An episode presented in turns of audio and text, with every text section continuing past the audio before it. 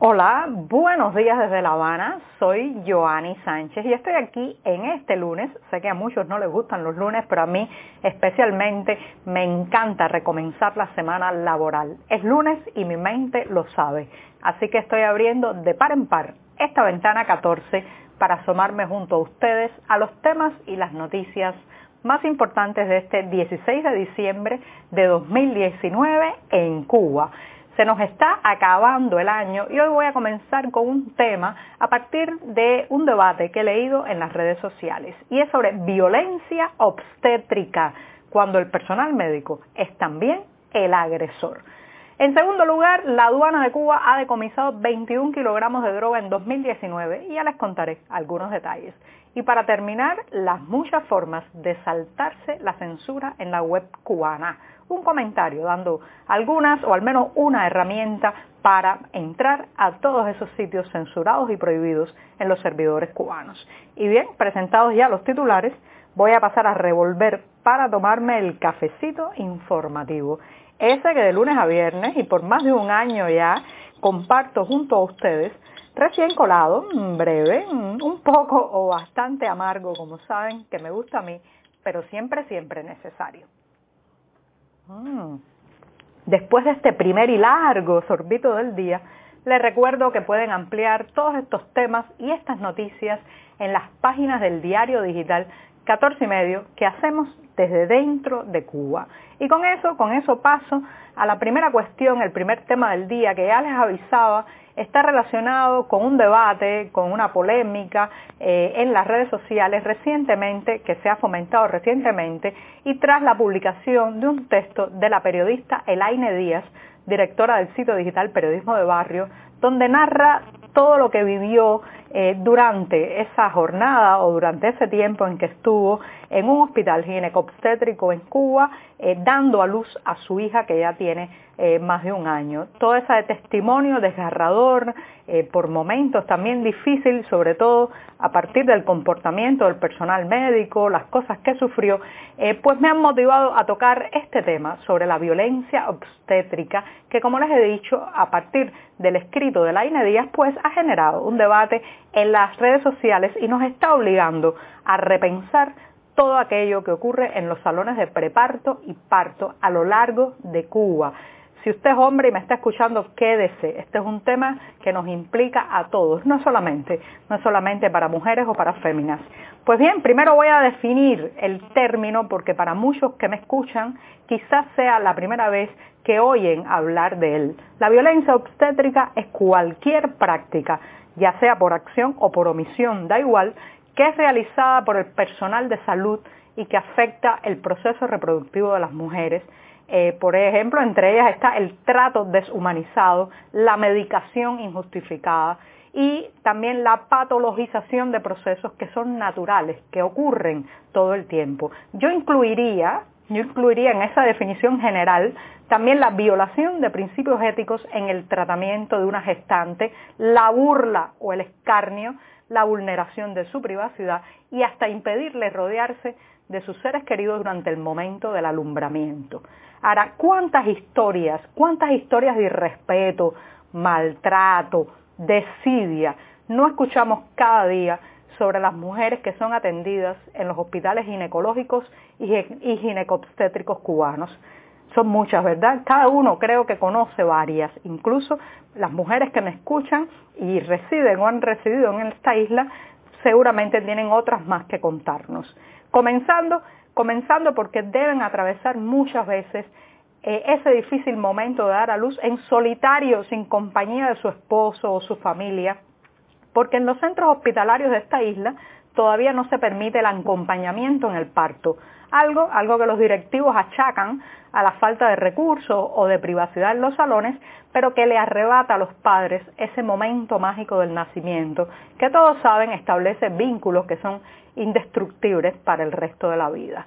Además, además las malas condiciones de los hospitales, donde se mezclan falta de higiene y de infraestructura, hacen que muchas veces las horas de espera previas a un nacimiento ocurran para nosotras en salas carentes de las mínimas condiciones, donde muchas veces la gestante no tiene ni agua para tomar que no sea la que ha traído de su casa. el pomito, el agua que trae en un envase, esa es muchas veces la única posibilidad de consumir algo mientras está en la famosa sala eh, de preparto. A eso, a eso se le suma la poca información, y lo voy a repetir, poca información que recibe la mujer sobre todo el proceso que está viviendo, porque salvo honrosas excepciones, señoras y señores, salvo honrosas excepciones de profesionales que se comunican con detalles con sus pacientes, la atención médica cubana la mayor parte del tiempo está basada en la falta de información y de respeto a la información desde el profesional de la salud hacia la persona que está siendo atendida. Ese es uno de los grandes flagelos que afecta el sistema de salud pública cubano, no solamente la carencia de muchas veces de infraestructura o de em, medios e insumos materiales, no solamente la subvaloración salarial de los médicos que la pasan realmente muy difícil, sino también que está basada en no respetar el derecho a la información y a la transparencia que tiene todo paciente. Eso en el caso de un parto se hace mucho más agudo, más, más intensa esa falta de información. También, también es violencia obstétrica el no pedirle permiso a la gestante para invadir su privacidad. Por ejemplo, cuando un grupo de estudiantes viene a ver el proceso de dilatación o de parto, aunque está muy bien, está muy bien que los jóvenes que serán futuros galenos aprendan, eso tiene que pasar por el consentimiento de la mujer y debe ser anunciado y avisado de antemano, pero prácticamente nunca ocurre ese pedido de permiso. Otras prácticas nefastas que se repiten a lo largo de este país son el tacto realizado por más de una persona, la episiotomía o corte exterior como procedimiento de rutina y sin consultar a la mujer y hasta el uso, de forceps. Bueno, muchos y muchas de los que me escuchan se sorprenderán que estos procedimientos tan comunes en la isla sean considerados por organismos internacionales como violencia obstétrica, pero así es. Pero agrego Agrego además que también forman parte de este tipo de violencia las burlas, las frases que tan frecuentemente escuchamos en bocas de enfermeras y personal médico, al estilo de a un gustazo, un trancazo, o si lo disfrutaste ahora te toca sufrirlo, que oímos con demasiada ligereza en nuestros centros obstétricos. Todas esas son formas de humillación. Si a eso le sumamos que las gestantes tienen que muchas veces ofrecer regalos y hasta pagos para recibir una mejor atención, obtener más rápidamente una cama en una sala y eh, que su familia tiene que cargar con todo o casi todo lo que va a necesitar durante su estancia hospitalaria, desde sábanas, pasando por un ventilador, hasta llegar al cubo para cargar el agua y descargar la taza de baño, todo eso hace del proceso natural del parto un verdadero calvario para la mayoría de las mujeres cubanas. Otras, bueno, otras tienen conexiones, palancas, como se llama, a los contactos y la pasan mejor. Pero hablar del tema de la violencia obstétrica, demandar respeto a la mujer en ese momento tan importante de su vida, regalarle una experiencia hermosa y no traumática, informarle a cada paso, respetar sus decisiones, respetar su privacidad, respetar su cuerpo. Esas son prácticas que deben estar indisolublemente ligadas al proceso médico de ayudar a parir un hijo. No es solamente tener el, profesional capacitado, velando, parir en un centro hospitalario, sino que todo tiene que venir además acompañado del respeto y la transparencia. Sin eso, sin eso el parto se deshumaniza. ¿Y qué pasa? Bueno, que la mujer queda con una herida abierta de por vida en su sensibilidad, en su autoestima y en su feminidad. Y bien, me he extendido un poco a este primer tema, pero valía la pena. Y me voy, me voy al segundo, pero primero voy a darme otro sorbito de café. Tengo que ahorrar porque hay muchos problemas de desabastecimiento de café en Cuba, así que voy estirando cada sorbito.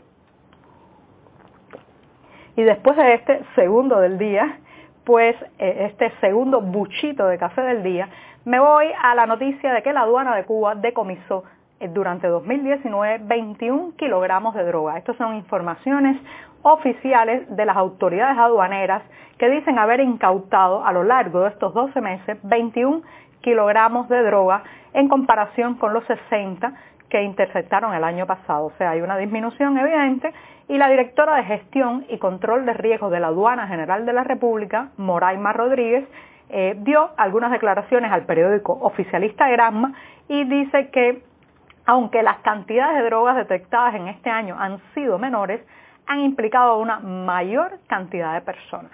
La mayoría de esta droga se intentó entrar por la vía aérea a través de viajeros que bueno, se transportaban en aviones, en aerolíneas eh, comerciales. Y entonces, bueno, la funcionaria dice que predominó el, el intento de entrar cocaína, tanto líquida como sólida, seguida por la marihuana. Y también se detectó una, un aumento de las drogas sintéticas. Y ella pone como ejemplo el aceite de cannabis.